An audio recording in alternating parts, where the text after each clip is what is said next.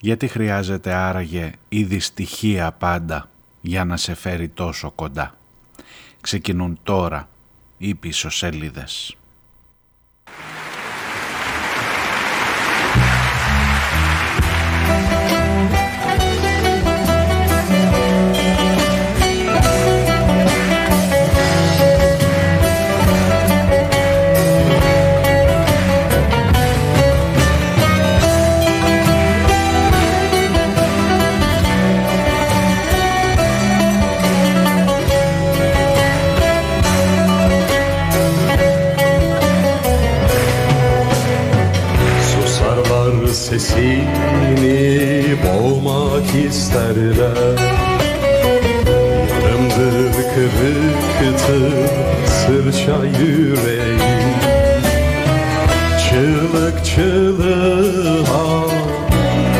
geceler. Kardeşim duymaz her omu duyar Çığlık çığlığa yar geceler. Kardeşim duymaz.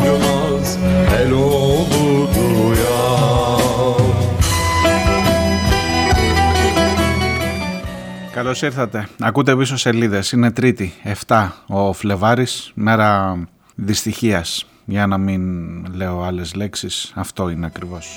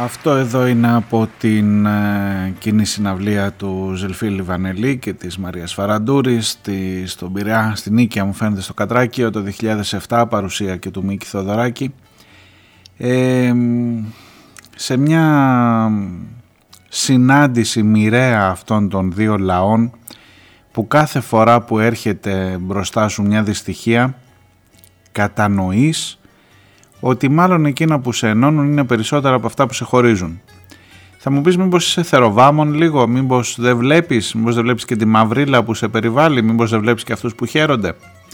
Θα προτιμήσω, ενώ ξέρετε γενικά και λόγω δημοσιογραφικής ιδιότητας, το κακό πάει πάντα πρώτο το μάτι μου, θα προτιμήσω να δω τα θετικά, να, δω, να, να, να διερμηνεύσω αν θέλετε ή τέλος πάντων να ε, προσπαθήσω να αφουγκραστώ μια πολύ πλατιά κοινή γνώμη αυτή τη στιγμή στη χώρα μας η οποία συμπάσχει η οποία βλέπει ως εξαιρέσεις. Θέλω να πιστεύω, θέλω να ελπίζω θέλω να, τι να σας πω θα, θα, θα χάσουμε τελείως την ανθρωπιά και τα λογικά μας αν είναι πλειονότητα αυτή που λένε καλά να πάθουν οι Τούρκοι. Υπάρχουν, υπάρχουν, προφανώς υπάρχουν.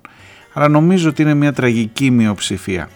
Ακόμα και αν είσαι σε εκείνους που τις προηγούμενες μέρες, να τώρα την Παρασκευή δεν λέγαμε, ακόμα και αν είσαι στους ψηφοφόρους της κυρίας Καραμανλή για παράδειγμα, που λένε να ο Τσίπρας δεν ήταν πολύ πατριώτης που εκείνο το ίδιο βράδυ που έπεσε το φάντομ πήγε στο θέατρο, δεν μπορεί ο πατριωτισμός σου αυτός αν, αν υποθέσουμε ότι ε, μπορείς να το ονομάσεις πατριωτισμό γιατί μάλλον κάτι άλλο είναι αλλά τέλος πάντων ακόμα και αυτό νομίζω ότι υποχωρεί μπροστά στη δυστυχία που βλέπεις αυτή τη στιγμή να έρχεται από την διπλανή, την αντίπαλη χώρα με σένα.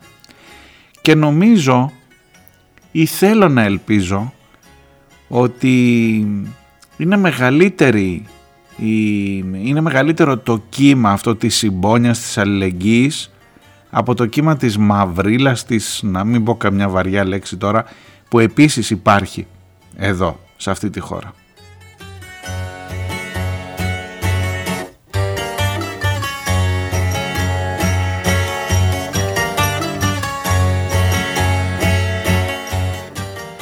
Είμαι ο Μάριος Διονέλης, ακούτε τις πίσω σελίδες και να μην ξεγελαστείτε καθόλου από, τις, ε, από τα πρώτα νούμερα που έρχονται. Δυστυχώς, δυστυχώς η εικόνα είναι πάρα πολύ κακή από την Τουρκία. Ξέρετε, μας μας πέτυχε και εμένα με πέτυχε χθες να προσπαθούμε να αναδείξουμε τα ζητήματα της κακοκαιρίας. Είχαμε και εμείς τον κακό μας τον καιρό. Η οποία τελικά εδώ που τα λέμε δεν ήταν και τόσο η Μπάρμπαρα τόσο σφοδρή και μάλλον φτηνά τη γλιτώσαμε και μάλλον όλα καλά πήγανε με μικρό προβλήματα αλλά εντάξει εν πάση περιπτώσει δεν φαίνεται να ήταν αυτό το θέμα. Και προφανώς το θέμα το πρώτο και δικαίως και ασφαλώς ήταν και είναι η μεγάλη καταστροφή από τους 2, 3, 4 όταν μιλάμε για κύριο σεισμό 7,8 ρίχτερ σε έδαφος όχι σε θάλασσα. Και για μετασυσμούς 6,5 και μετά και για άλλον 7 ρίχτερ και για άλλο 6 Καταλαβαίνετε ότι η καταστροφή, ε, το νούμερο δυστυχώς, αυτή τη στιγμή τουλάχιστον τώρα που γράφεται η εκπομπή, ε, είναι ξημερώματα τρίτης, ε, ο αριθμός έχει φτάσει κοντά στους 3.000 και στην Τουρκία και στην Συρία. Την πολύπαθη Συρία δεν τους φτάνουν όλα όσα τραβάνε εκεί όλα όσα έχουν να αντιμετωπίσουν και την ίδια την Τουρκία που έχουν να αντιμετωπίσουν γιατί είναι ακριβώς στα σύνορα. Είναι η μία χώρα που έχει εισβάλει στην άλλη και, και αυτή τη στιγμή πλήττονται και οι δύο μαζί από τα στοιχεία της φύσης. Και όχι μόνο από τα στοιχεία της φύσης από την ε, αδιαφορία από τον τεράστιο ειδικά στην Τουρκία τον τεράστιο τον οριμαγδό εξοπλισμών που αφήνει πίσω εκατοντάδες χιλιάδες, εκατομμύρια ανθρώπους μέσα στη φτώχεια και μέσα στις κακές κατασκευές και μέσα σε, ζητή, σε πόλεις που ο αντισυσμικός κανονισμός είναι αστείο για να το λέμε ανέκδοτο να γελάμε και που βλέπεις να έχουν καταρρεύσει λένε τα νούμερα 3.000 Καταλαβαίνετε τι σημαίνει 3.000 πολυκατοικίες να έχουν καταρρεύσει. Και αυτή τη στιγμή έχεις γύρω στους 1.200 νεκρούς στην Συρία και γύρω στους 2.600 στην ε, Τουρκία και ξέρεις ότι θα φτάσει πάρα πολύ ψηλά το νούμερο αυτό. Είναι δεδομένο. Δυστυχώς τα μαθηματικά δεν μας βοηθάνε αυτή τη στιγμή. Ε, δεν βοηθάνε. Γιατί αν βάλεις τις 3.000 πολυκατοικίες, δεν θέλω τώρα να κάνω υπολογισμούς μακάβριους, αλλά είναι, είναι δεδομένο ότι θα μιλάμε για μια τεράστια καταστροφή. Ε, όταν θα, θα φανεί και θα αποτυπωθεί και όταν θα τελειώσει όλο αυτό που δεν θα τελειώσει νωρίς, το, η διαδικασία του απεγκλωβισμού με το χρόνο να μετράει ανάποδα, με το κρύο να είναι τσουχτερό, με το χιόνι να κάνει ακόμα δυσκολότερες τις πιθανότητες, ακόμα λιγότερες τις πιθανότητες επιβίωσης των ανθρώπων αυτών στα χαλάσματα. Δεν ξέρω πόση δυστυχία χρειάζεται για να κάτσεις λίγο στην άκρη να σκεφτείς που να σε πάρει ευχή, να σκεφτείς τι έχεις ακριβώς να χωρίσεις, τι έχεις να αντιμετωπίσεις. Και δεν το λέω μόνο για τους από εδώ, λέω και για τους από εκεί, μην νομίζω ότι οι από εκεί είναι άγιοι. Εκεί κουμπάρε με, με μέτη που θα αρχώσουν βράδυ, που θα αυτό... Πότε θα τα σταματήσουμε όλα αυτά ρε γαμώτο, πότε θα μπορέσουμε να μπούμε σε μια λογική για το τι έχουμε εδώ μπροστά μας, τι έχουμε να αντιμετωπίσουμε, πώς μπορούν αυτοί οι δύο λαοί να πάνε ένα βήματάκι, ένα ρημάδι βήμα πιο πέρα και να αλλάξουν τις τύχες τους. Όχι εκεί, να παίρνεις Ραφάλ, να παίρνεις F-16, εκεί. Και άσε τις πολυκατοικίες, δεν πειράζει. Ας είναι και χάρτινες, δεν πειράζει.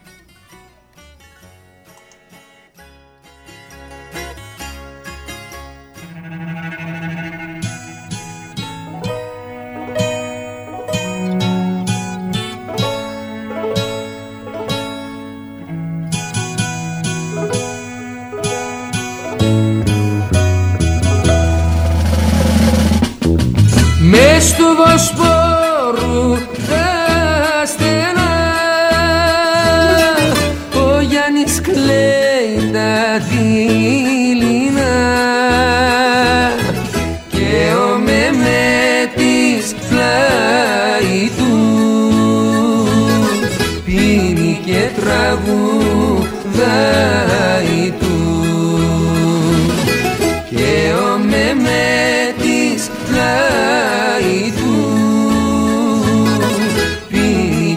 τραγουδάει του. Τούρκος εγώ και εσύ Ρωμινιός. Και εγώ λαός και εσύ λαός. Εσύ Χριστό και εγώ Allah όμως κι οι δυο μας αχ και βαχ εσύ Χριστό και εγώ Allah όμως κι οι δυο μας αχ και βαχ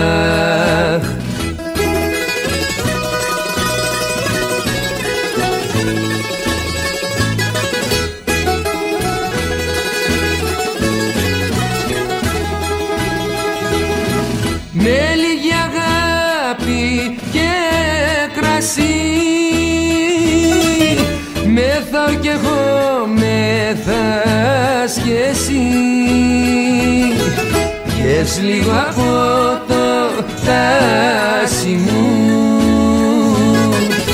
Αδερφή και καρδάσι μου. Πιες λίγο από το τάσι μου. Αδερφή και καρδάσι μου. Τούρκος εγώ και εσύ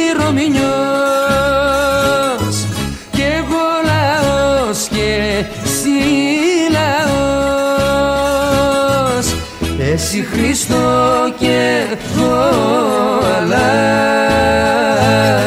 όμως κι οι δυο μας αχ και βαχ.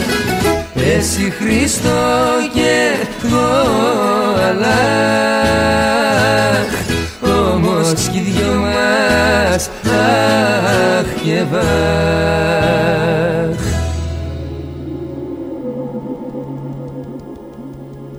Ben seni sevdim da dünyalara bildirdim. Ben seni sevdim da dünyalara bildirdim. Endirdin kaşlarını babani babani yıldırdım? Endirdin kaşlarını Endirdin kaşlarını babani babani yıldırdım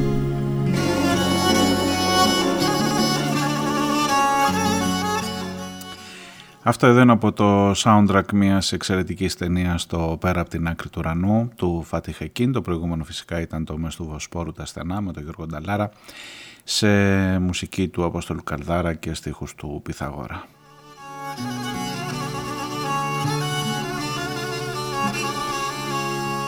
Endereye dereye da al dereden taşları.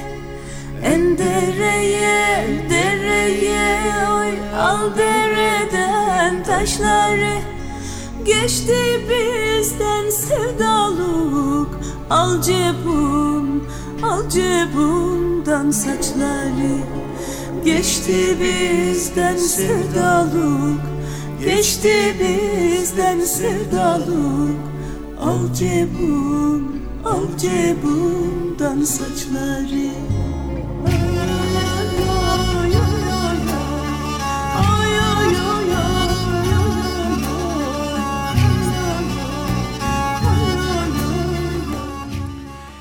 Έχω φέρει σήμερα μουσικές που τις ενώνει ένα κοινό, μια κοινή γραμμή. Ε, η σύνθεση των δύο λαών, των δύο πολιτισμών. Θα μου πεις και εσύ τώρα το θυμήθηκες με την καταστροφή; Θα σας πω ότι αν αφήνεις να σε, να σε συνεπέρνει, να σε παίρνει από κάτω μια ροή, μια επικαιρότητα, δείτε λιγάκι μέχρι τις 5 Φλεβάρι μέχρι προχθές ποια είναι η επικαιρότητα, ποια είναι ακριβώς η ειδησεογραφία που γεμίζει τις τηλεοπτικές σου οθόνες, πόση ώρα καταλαμβάνει το ζήτημα των απειλών, των εσωτερικών και εξωτερικών εχθρών, των, ε, των εχθρών γενικά, της εχθρότητας ανάμεσα σε αυτούς τους δύο λαούς; Θα μου πεις τώρα πέφτεις από τα σύννεφα και ξαφνικά ας πούμε ή μάλλον ανέβηκες σε ένα συννεφάκι ρόζι, γαλάζιο ή εν πάση περιπτώσει φιλιρινικό και ξαφνικά ξέχασες τις απειλές, ξέχασες την προκλητικότητα, ξέχασες όσα γίνονται στο Αιγαίο. Τίποτα δεν ξέχασα. Τίποτα δεν ξέχασα. Για όλα αυτά που είναι εδώ, που είναι παρόντα, που είναι η ζωή μας, που θα είναι από ό,τι φαίνεται μέσα στο δικό μας βιολογικό κύκλο και που πέρασαν πολλοί βιολογικοί κύκλοι, πολλές γενιές πιο πριν μέσα σε αυτή την έχθρα και που μάλλον δεν έχουμε κανένα μέλλον να γίνουν λίγο καλύτερα τα πράγματα. Εγώ τουλάχιστον δεν βλέπω κάτι ορατό. Ρωτάω το για ποιον, ρωτάω το γιατί, ρωτάω το από πού και ως πού και το γιατί δεν έχεις κάτσει λίγο να σκεφτείς και σε συνεπέρνει όλο αυτό και κάθεσαι και απολαμβάνεις. Έπιανε η Τουρκία παιδιά, η Τουρκία στα δελτία ειδήσεων, ειδικά σε κάποια κανάλια, πιάνει το μεγαλύτερο κομμάτι του δελτίου και χθες για να χωρέσουμε τα του σεισμού έπρεπε να μεγαλώσουμε το δελτίο γιατί έτσι κι αλλιώς για την Τουρκία είχαμε πάντα μέσα στο δελτίο. Όχι ότι είναι κακό να είσαι για την Τουρκία, αλλά είσαι για την Τουρκία με την ανάποδη έννοια. Με το τι θα μας κάνουν, με το πώς μας απειλούν, με το τι ακριβώς γίνεται και ξαφνικά έχει καταλάβει όλον αυτό το χώρο η αλληλεγγύη, ο Μητσοτάκης που πήρε τηλέφωνο τον Ερντογάν. Αυτοί δεν ήταν που δεν θα ξαναμιλούσαν ποτέ. Αυτοί δεν ήταν που. Ο Ερντογάν δεν ήταν αυτός που είπε τον έχω ξεγράψει το Μητσοτάκη, γιατί το σήκωσε. Αφού βλέπεις το Καντράν Μητσοτάκης, γιατί το σήκωσε. Μήπως όλο αυτό είναι λίγο να σε κοροϊδεύει, αυτό θέλω να σου πω. Μήπως όλο αυτό είναι ένα ωραίο παιχνιδάκι, ένα ωραίο θέατρο, το υπηρετούν μια χαρά οι εξουσίες και οι από εδώ και οι από εκεί. Δεν, ε, δεν αθώνω καθόλου την από εκεί ίσα ίσα. Ίσα ίσα φαίνεται ότι έχει το μεγαλύτερο κομμάτι ευθύνης σε αυτή την ιστορία. Ε, μήπως ακόμα και η καταστροφή, ακόμα και η δυστυχία είναι κομμάτι για το πώς θα επηρεαστούν. Δεν τις είδες τις αναλύσεις αυτές; Πώς θα επηρεαστούν οι εκλογές τώρα, πώς θα τα πάει ο Ερντογάν. Θα στραφεί προς το μέρος του ο κόσμος στις μεγάλες καταστροφές συνήθως ψάχνεις έναν ηγέτη να στηριχτείς κάτι ή μήπως θα του ρίξουν τις ευθύνες για την κατάσταση που επικρατεί στη χώρα και για το γιατί δεν ήταν καλές οι κατασκευές και είναι το τελειωτικό του χτύπημα ο σεισμός. Αλλά είδες που μπαίνει στην κουβέντα αυτή. Μπαίνεις ότι εδώ έχεις χιλιάδες, χιλιάδες ανθρώπους που χάνουν τη ζωή τους, μικρά παιδιά, βλέπεις τις εικόνες από τα χαλάσματα και εσύ συζητάς για τις εκλογές. Μπορεί να επηρεάσει και τις ελληνικές εκλογές, άρα και ο σεισμός στην Τουρκία και ξαφνικά να υπάρξει μια, έτσι, ένα κύμα, όχι σεισμικό κύμα που το φοβούνται ε, οι σεισμολόγοι ή μάλλον που τους ρωτάμε εμείς οι δημοσιογράφοι αν το φοβούνται και λένε ότι όχι μη φοβάστε είναι πολύ μακριά δεν θα γίνει όπως το 99 που μέσα σε ένα μήνα από τον Αύγουστο τελικά το Σεπτέμβριο έγινε και στην Αθήνα ε, μπορείς όλα αυτά να τα βάλεις μέσα σε ένα, σε ένα χωνί, σε ένα σουρωτήρι και να βγει από κάτω ένα ζουμί που να, να κάτσει να, να κάτσεις λιγάκι πάνω από αυτό και να δεις τι έχεις να μοιράσεις και τι έχεις να χωρίσεις με τον απέναντι λαό και τι ευκαιρίες χάνεις καθημερινά για να πας λίγο παραπέρα. Είναι ο εχθρός σου αυτός που θα ερχόταν να σε σφάξει κύριε Βελόπουλε. Βελόπουλος ρε παιδιά. Βελόπουλο. Η ντροπή, η ντροπή αυτή τη στιγμή από τις ντροπές εν πάση περιπτώσει του Κοινοβουλίου ο οποίος ανεβάζει στο Twitter ε, δημοσκόπηση για το αν πρέπει ή δεν πρέπει να στείλουμε βοήθεια και λέει ότι ο γείτονα που πονάει σήμερα είναι ο ίδιος αυτός που ως εισβολέας θα έρθει να σε σφάξει. Άκου τι λέει ο άνθρωπος. Βλέπει το παιδί, βλέπει τον γέρο, βλέπει τον, ε, τον, τον άντρα που ψάχνει την οικογένειά του μέσα στα ερήπια και λέει ότι αυτός είναι που θα ερχόταν να σε σφάξει κανονικά και σε ρωτάει θέλεις ή δεν θέλεις να στείλουμε; Τι λες και εσύ; Το κατέβασε μετά την κατακραυγή, είχα και την περιέργεια, αλήθεια σας το λέω. Μπήκα στο τρυπάκι κι εγώ. Να δω τι ψηφίσανε ρε παιδί μου, οι οπαδοί του Βελόπουλου στο Twitter. Και είμαι σίγουρος ότι θα είχαν ψηφίσει να μην στείλουμε. Δεν θέλω σήμερα να σας πω για τίποτα, για κανένα άλλο θέμα δεν νομίζω ότι υπάρχει, ότι μπορεί κάτι άλλο να είναι πιο συγκλονιστικό από την κατάσταση που βιώνει ένας λαός δίπλα μας. Ε, ίσως, ίσως να είναι η ώρα, αν και συνήθως πάνω, στο, πάνω στην καταστροφή και τις πρώτες μέρες, τις πρώτες ώρες δεν είναι ώρα ούτε και για αναλύσεις βαθιστόχαστες. Το θέμα είναι να σωθούν οι άνθρωποι τώρα. Αλλά ίσως να σε παίρνει να πας λίγο πιο πέρα και να δεις μήπως από τη δυστυχία να απαντήσεις το ερώτημα γιατί χρειάζεται η δυστυχία για να σε φέρει πιο κοντά. Γιατί χρειάζεται την ώρα που λες ότι ο ένας θα έρθει από εδώ νύχτα και ο άλλος θα πάει από εκεί και εμείς θα προασπίσουμε κλπ. Ξαφνικά φεύγει ένα αεροπλάνο στρατιωτικό για να φύγει, για να πάει για την Τουρκία. Πόσο μεγάλη υποκρισία, πόσο μεγάλη ηρωνία είναι αυτό. Την, την προηγούμενη ακριβώς μέρα απειλούσε ο ένας τον άλλον και την επόμενη του σεισμού, την ίδια μέρα του σεισμού, φεύγει όντως στρατιωτικό αεροπλάνο, αλλά πάει με ανθρωπιστική βοήθεια με την ΕΜΑΚ, με τους ανθρώπους που πάνε να βοηθήσουν και ασφαλώς χίλια μπράβο και πολύ καλά κάνουν. Χίλια μπράβο στο Μητσοτάκι που πήρε τηλέφωνο, στον Ερντογάν. Χίλια μπράβο στη Σακελαροπούλου που έχω να τη σούρο, ξέρετε τι έχω να τη σούρο, που έκανε δήλωση. Φτάνουν, δεν φτάνουν. Δηλαδή θα περάσει ο σεισμός, θα σώσουμε όσους είναι να σώσουμε, θα καταμετρήσουμε τον, τον, ε, τους νεκρούς, θα φτάσει σε ένα νούμερο που θα είναι ξέρω εγώ 10-15 χιλιάδες, δεν ξέρω γιατί για τέτοια νούμερα φαίνεται ότι πάμε. Ε, θα περάσει λίγο αυτό και μετά θα φτάσουμε στις εκλογές και λοιπά και θα ξαναλέμε θα έρθω νύχτα, θα έρθει αυτό, θα πάρεις τα αυτά μου, θα πάρεις αυτό και λοιπά. Και θα είμαστε σε αυτή και τα κανάλια, νέε απειλέ Ερντογάν, νέο χάρτη με τη γαλάζια πατρίδα, ναι αυτό και οι απειλέ και ξαφνικά και το αυτό και λοιπά και εκείνο. και θα τα ξεχάσεις όλα, όλα εκείνα που σε δένουν, που σε, που σε φέρνουν κοντά. Μου φαίνεται τεράστια υποκρισία και βλέπω κάποιον να γελάει στην άκρη με την κατάδια και με την αφέλειά σου και του ενός και του άλλου λαού. Βλέπω κάποιον να γελάει στην άκρη εκείνον που κερδίζει, εκείνον που βγάζει λεφτουδάκια πάνω στα δικά σου, τα βάσανα.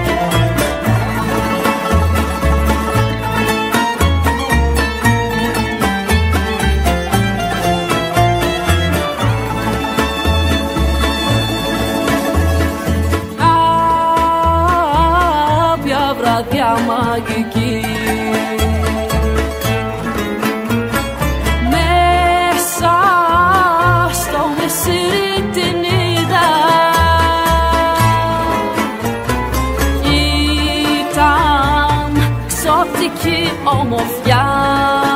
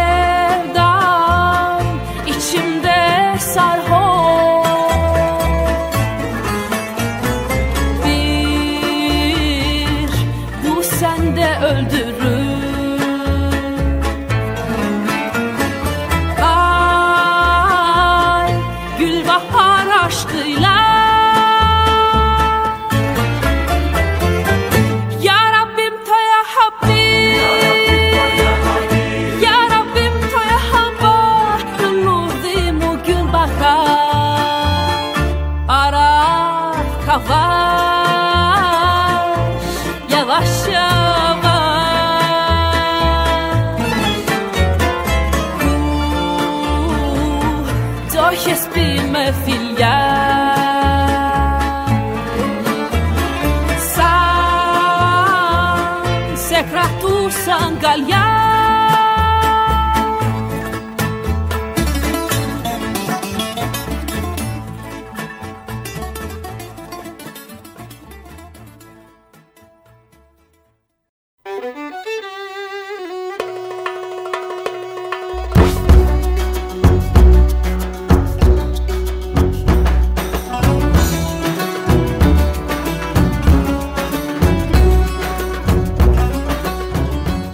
Ακούτε πίσω σελίδες. Είμαι ο Μάριος Διονέλης. Είμαστε στην τρίτη, έβδομη μέρα του Φλεβάρι. Πίσω σελίδε.gr είναι το site της ε, εκπομπής.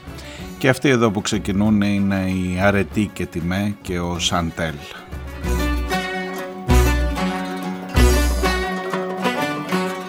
Τα δυο σου χέρια μια ανάσα Σαν δροσέρι χαρά Κανέλα, ζάχαρη και μέντα στην αυλή μου γαρδένια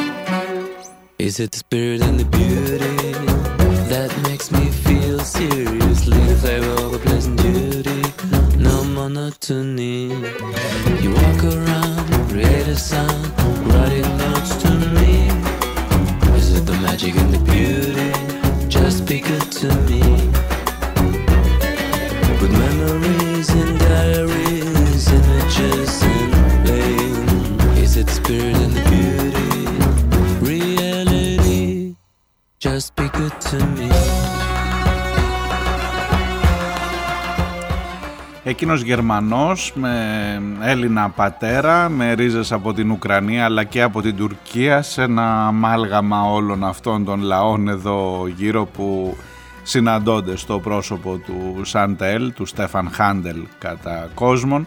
Και βεβαίως η δική μας η αρετή και τιμέ σε ένα τραγούδι που μιλάει για τη Δύση και την Ανατολή που τα έχουμε όλα μαζί, θέλουμε να ανήκουμε και στη Δύση, φοβόμαστε που και που και την Ανατολή, αλλά καμιά φορά αναγνωρίζεις και τις ρίζες σου μέσα στο είναι σου, στο, στο δικό σου το, το είναι, το, το, δεν θα πω τα DNA και τα τέτοια τώρα, παρασύρωμαι να πω τέτοια πράγματα, αλλά δεν θέλω να μπλέξω με αυτές τις λογικές.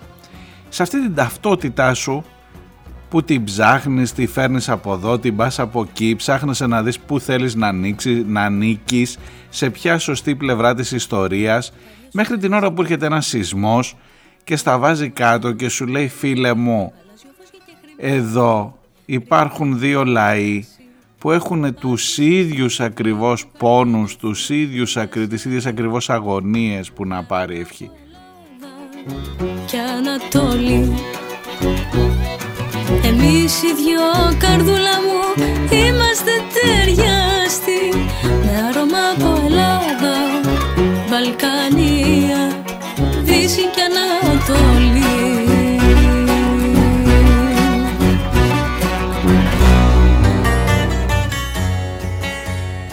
Μετά το σεισμό στο Αρκαλοχώρι, πριν από 1,5 χρόνο περίπου, την 27η Σεπτεμβρίου, ε, την επόμενη μέρα, την 28η, όπως ξέρετε σας το έχω πει πολλές φορές, όχι γιατί είμαι περήφανος για την ερώτηση που έκανα, αλλά γιατί θεωρώ ότι είναι ουσιαστική ερώτηση και τέτοιες μέρες θέλω να πιστεύω, είμαι σίγουρος, είμαι σίγουρος ότι υπάρχει και στην απέναντι πλευρά κάποιος που θα πάει να βάλει ένα μικρόφωνο ε, και θα ρωτήσει F-16 ή καινούργια σπίτια για τους ανθρώπους αυτούς.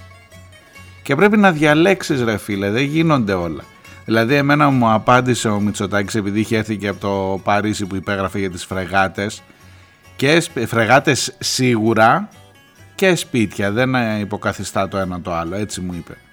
Έλα όμως που οι φρεγάτες έρχονται αλλά τα σπίτια στο Αρκαλοχώρι δεν έχουν έρθει και είναι 1,5 χρόνος από το σεισμό παρόλο που τα υποσχέθηκες, παρόλο που είπες με άμεσες διαδικασίες και έχουν πάρει μόνο 5 5, σας έλεγα 4 την προηγούμενη εβδομάδα που ήρθε ο Μητσοτάκης ξανά, πήρε άλλος ένας.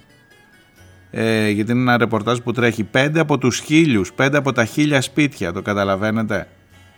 Και οι υπόλοιποι για να πάρουν και συνολικά θα είναι 8.000 γιατί χίλια είναι αυτά που έχουν πέσει εντελώς και έχουν βγει κόκκινα. Άμα βάλεις και τα κίτρινα είναι 8.000 και περιμένουν, θα περιμένουν χρόνια. Οι φρεγάτες θα παλιώσουν, θα έρθουν, θα τις αγοράσουμε, θα τις παραλάβουμε το 25, θα παλιώσουν, θα τις πετάμε τις φρεγάτες της Μπελχάρα.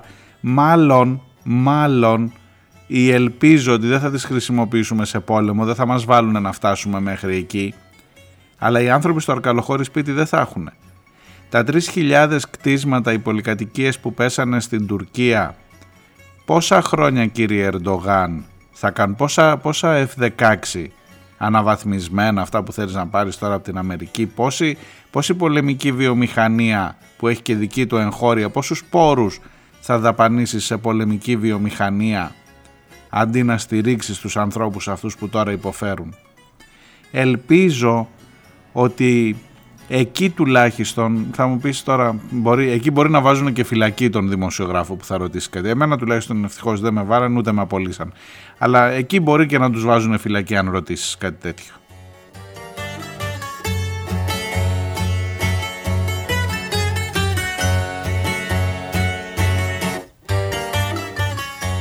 Να ορίστε, είδες και εσύ που αναγνωρίζεις ότι εκεί αυτοί είναι πιο πίσω από εμά. Πιο... Δεν έχουμε εμείς τέτοια σχέση. Εμείς εδώ είμαστε στην 108 θέση για την ελευθερία του τύπου. Ξεκόλα, ξεκόλα, φύγε από αυτό. Φύγε από το τι κάνουν ακριβώς οι κυβερνήσεις και οι εξουσίες και κοίτα τι κάνει ο λαός. Πού είσαι εσύ, πού είσαι εσύ που ακούς. Ποιος είσαι εσύ που ακούς. Είσαι εργάτης, είσαι βιομήχανος, είσαι υπουργός, είσαι βουλευτής. Τι είσαι εσύ που ακούς αν είσαι από ένα σημείο και κάτω, αν παλεύεις για το μεροκάματό σου, δεν έχεις να φοβηθείς τίποτα θεωρώ από τον άνθρωπο που είναι εκεί σήμερα και ψάχνει το παιδί του ρε μέσα στα ερήπια και εσύ έχεις το θράσος να πεις ότι να ο Θεός τελικά είναι Έλληνας και τους έστειλε την καταστροφή. Κάτι τέτοια είδα γραμμένα στο Twitter. Δεν θέλω ούτε καν να σας τα διαβάσω γιατί θα λερώσω θα λερώσω την εκπομπή και τον ραδιοφωνικό χρόνο που τον σέβομαι απόλυτα. Αλλά δεν μπορώ να, να, να κατανοήσω πώς είναι δυνατόν να γίνεις τόσο καθήκη ρε, καθήκια, καθήκια που αναπνέουμε τον ίδιο αέρα.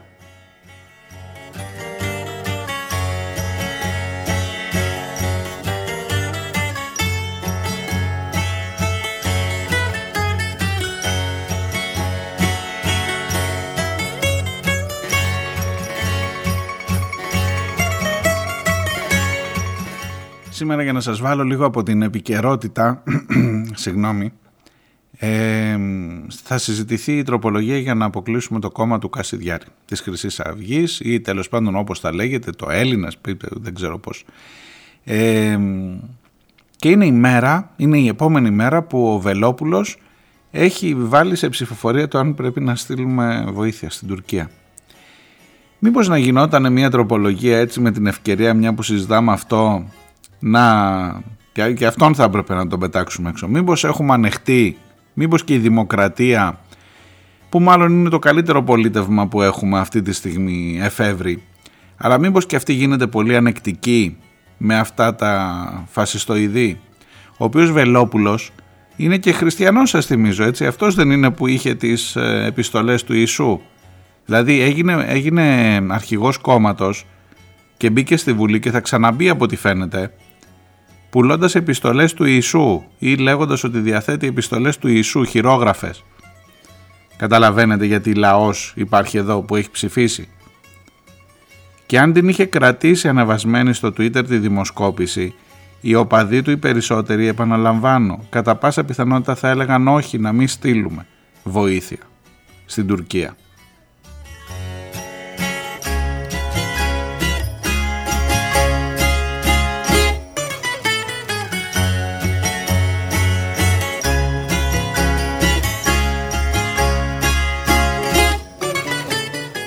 Ξέρω, ξέρω, μην το πείτε. Ξέρω.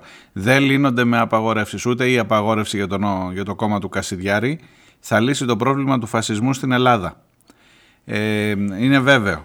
Λύνονται στο δρόμο, λύνονται στις συνειδήσεις των ανθρώπων, λύνονται στο να πείσεις, να κατανοήσει ο άλλος. Άμα δεν το καταλαβαίνει, τι να κάνεις; Τι να κάνεις; Αν πάει και ψηφίζει φωνιάδες, πας και ψηφίζεις φωνιάδες. Είναι κάποιοι άνθρωποι εκεί έξω που θα πάνε, θέλουν να πάνε να ψηφίσουν Κασιδιάρη.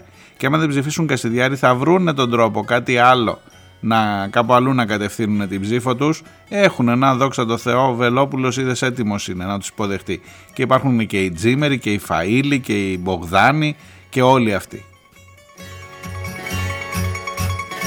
Εσύ τι κάνεις αδερφέ μου εκεί έξω; Εσύ τι κάνεις; Εσύ πόσο βλέπεις εχθρό σήμερα τον άνθρωπο που ψάχνει στα συντρίμια; Αυτό είναι το ερώτημα το μεγάλο.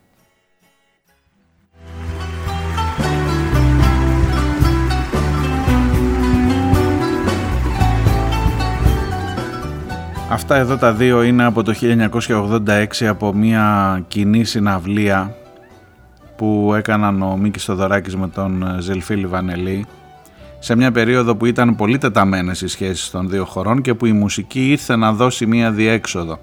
Η συναυλία έγινε στο Βερολίνο ε, και αποτυπώθηκε και σε δίσκο. Ακούμε δύο συνεχόμενα. Bir şafaktan bir şafak Bir akşamdan bir akşama Merhaba demeden daha Bu gitmeler gitmek değil.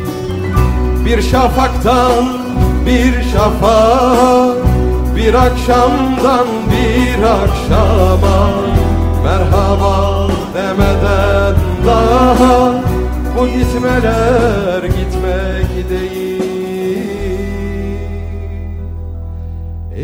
Eğil salkım söğüteyim Bu benimki sevda değil Eğil yağmur rüzgar eğil. Bu benimki sevda değil Eğil salkım söğüteyim Bu benimki sevda değil El yağmur rüzgar eğil Bu benimki sevda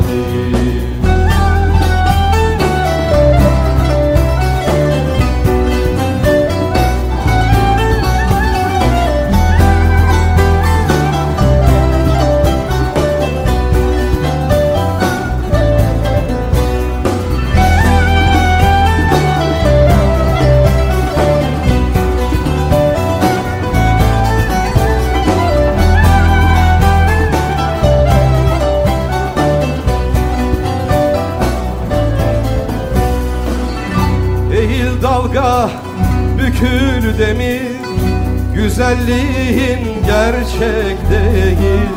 Penceren kör kapın kilitli. Bu bendeki seyir değil. Eğil dalga bükül demir. Güzelliğin gerçek değil. Penceren kör kapın kilitli. Bu bendeki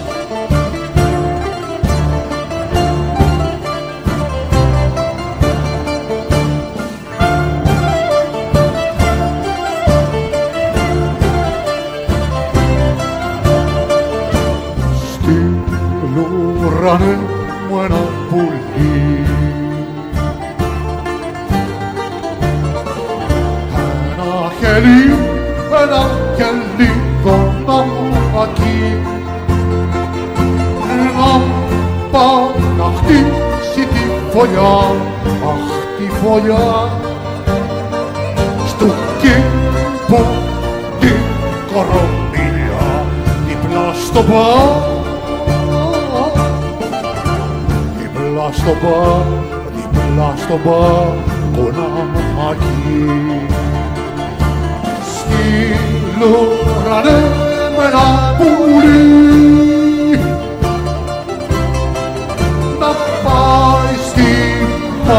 να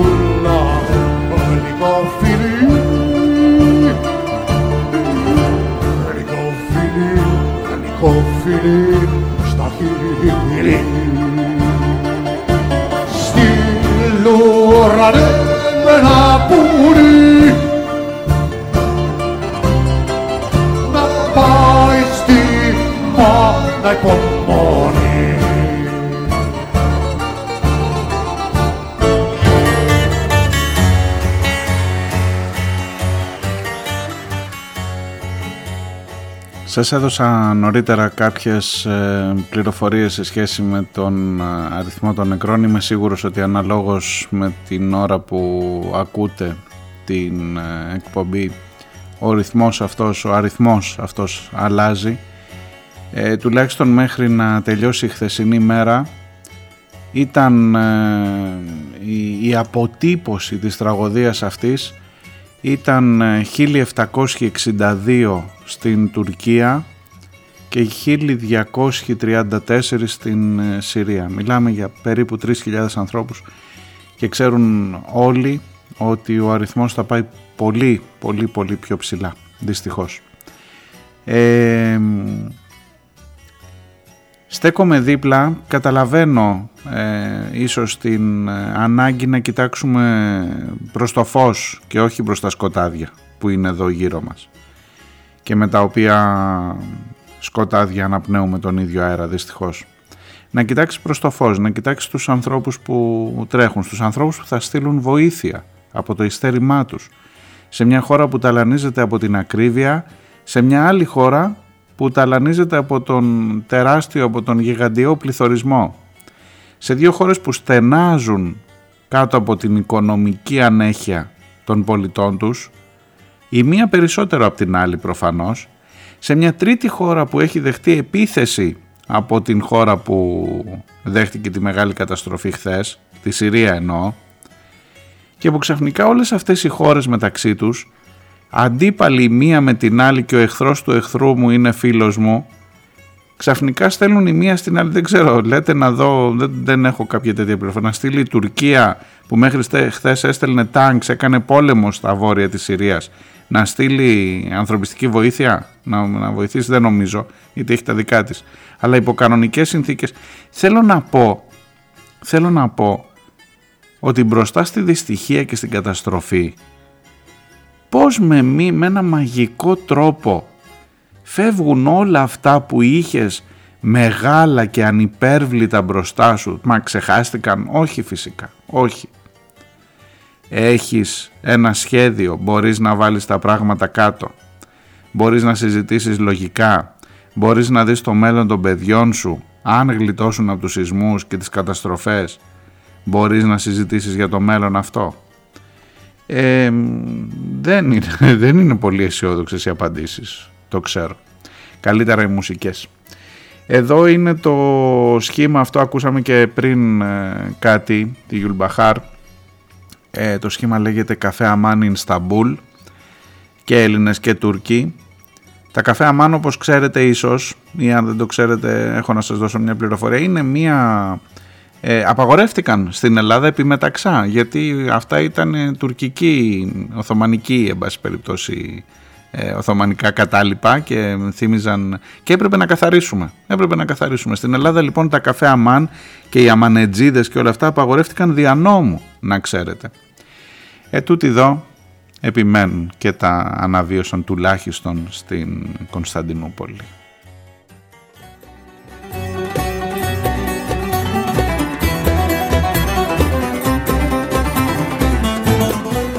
Εδώ κουμπώνει το λίγο λίγο θα με συνηθίσεις με το Ολμάζ.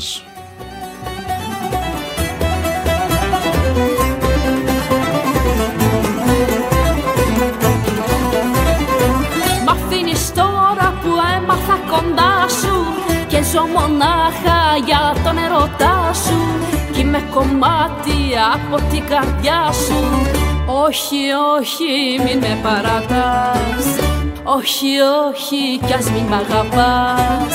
Μείνε μαζί μου και μην μ' αγαπήσεις. Μόνο τα χάδια σου να μου χαρίσεις. Και λίγο λίγο θα με συνηθίσεις. Όχι, όχι, μην με παρατάς. Όχι, όχι, κι ας μην μ' αγαπάς. Τι θα γίνω μες στη ζωή; Αν ξυπνήσω ένα πρωί και κοιτάξω την αγκαλιά μου από μέσα να λείπεις εσύ. Μείνε μαζί μου και μη μ' αγαπήσεις Μόνο τα χάδια σου να μου χαρίσεις Και λίγο λίγο θα με συνηθίσεις. Όχι, όχι, μην με παρατάς Όχι, όχι, κι ας μην μ' αγαπάς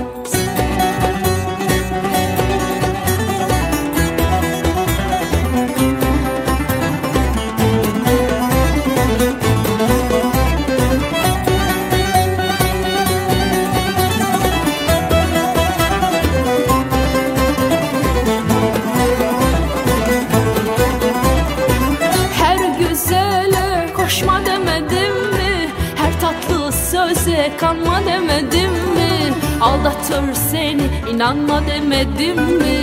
Olmaz olmaz bu iş olamaz Hiç yalvarma bu iş olamaz Bu kadar çapkın olma demedim mi? Göğsünü böyle açma demedim mi? Gözler manalı süzme demedim mi? Çalım satma bu iş olamaz hiç yalvarma bu iş olamaz El olu bakmaz gözün yaşına Eşler açar sonunda başına Kimseler koşmaz imdadına Pişman olur dönersin bana Bu kadar çapkın olma demedim mi? Göğsünü böyle açma demedim mi? Gözler manalı süzme demedim mi? Olmaz olmaz bu iş olamaz Yalvarma bu iş olamaz. Bu kadar çapkın olma demedim mi? Göğsünü böyle açma demedim mi? Gözler manalı süzme demedim mi? Olmaz olmaz bu iş olamaz. Hiç yalvarma bu iş olamaz. Olmaz olmaz bu iş olamaz. Hiç yalvarma bu iş olamaz